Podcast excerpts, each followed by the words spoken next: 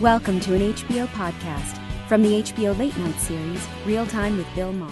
Okay, here we are. Hi, everybody. We're back on the air. Zoe, should food ethics be taught in school alongside nutrition? Oh, that's an interesting question. Food ethics, like, I would think that's like against factory farming is what I would teach in school. Yeah, right? I mean, I think that would be great. I think the more we can talk about food and have it enter the conversation. Right now, we don't talk about food really at all. Are your kids in school yet?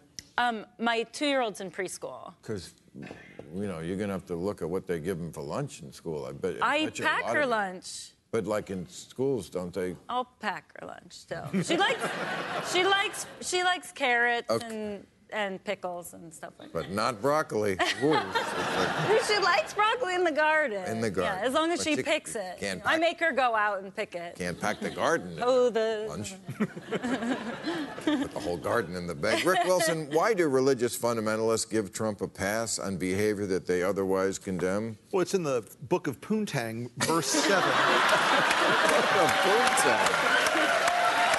And it says, "Thou shalt allow the Donald to fuck porn stars and let him get away with it." Imagine a giant Mount Everest-sized pile of hypocritical bullshit, and that's where they are on the peak of that mountain. I had forgotten that word, poontang. No, there you go. It sounds like Indian, the 90s. Yeah. If there was a shrine, the Poontang Shrine near New Delhi, I would be very... is there a lack of media attention on how the ongoing Russian bot social media nest will impact our midterm elections? Heck yes. Right? No, it's an ongoing... That's the thing that, you know, if you're going to shut down the government, again, how about the fact that... Forget the last one. They're not fighting the ongoing war that's happening now. To be fair, I think there's been a big change this week. One of Roe's really fine colleagues, Congressman Schiff from California. Yes, sure. Has, so Adam Schiff, supported by our senator, Senator Feinstein, wrote a letter to the big three, to Facebook and Twitter, saying you have got to do something about the ongoing Russian manipulation, because there was a thing relative to this, the Devin Nunes conspiracy. And the reality is that this is a huge issue. I mean, we have to recognize that there is a structural problem in our democracy in that we have a lot of people who believe things that are demonstrably not true. Roughly a third of the population, roughly 25% on the right. And there was more on the right than on the left simply because Fox News was out there for a long time creating its own filter bubbles. And so when the Russians came in, it was just a lot easier to create disarray by focusing on the right than it was on the left. But they're all the people, the anti-vaxxers and the people who believe in contrails and all that stuff. So it's not like there aren't anybody on the left. They're on both sides. And when people are in that state of mind, if they are like people or bots who act like people, who say, oh, by the way, you should also believe this, you're going to believe those people. It's like a cult. And we need Facebook to contact every person touched in 2016. By Russian interference, and explain to them, hey, you're an American. This was done to our country by a hostile... To contact every single person. No, it's actually, they have the email address for every single one of those people. They know every single time they were touched. They have massive databases of all this stuff. And fortunately, we have members of Congress, and Roe is one of them, who understand that these issues are not about left and right. Even if you like the outcome of the last election, you're not going to like the next one. Roe, do you think your no-PAC caucus will grow in the coming years? Well, tell us what it is first. No-PAC caucus just means you don't take any money from corporate PACs or lobbyists. Like Bernie did. There's 7 of us in Congress who have that. And I'll tell you why it's going to grow. Because when you have a Congress that isn't acting on policies that 84% of the Americans support under their gamers, or isn't acting on Medicare for All, which has 80% support, or is acting to repeal net neutrality when net neutrality has 90% support, something is wrong. Yes. And what's wrong is the influence of money. And yet, Trump didn't spend nearly the money Hillary did, and he won. No, and Roger has insights on partly... And that's partly why. We got an in-kind expenditure from Vladimir Putin, so...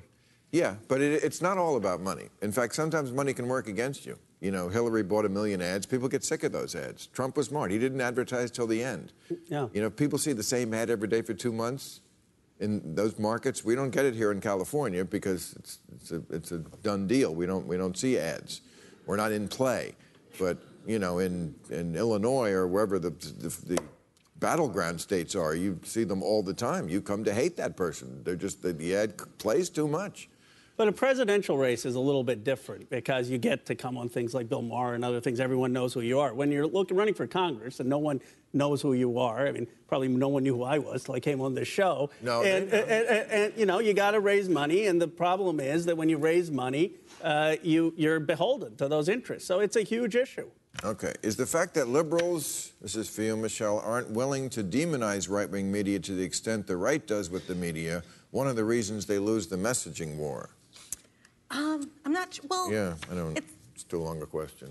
I mean, I think it's I nodded off in the middle of it, but I think that basically you have the right has waged this systematic assault right on the very idea that there can. I mean, it's kind of postmodern, right? They've waged this assault on the idea that there can be objective truth, that you can believe anything you see in the quote-unquote mainstream media, right? They haven't demonized the left-wing media. They've demonized whatever.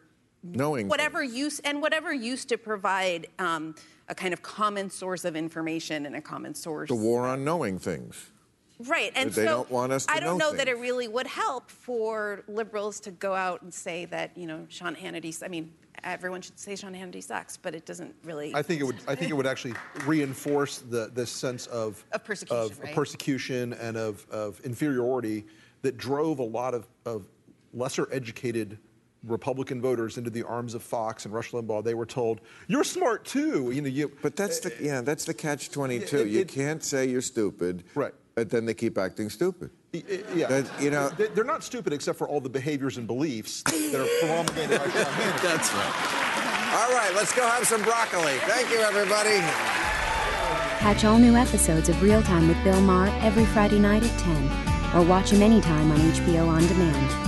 For more information, log on to HBO.com.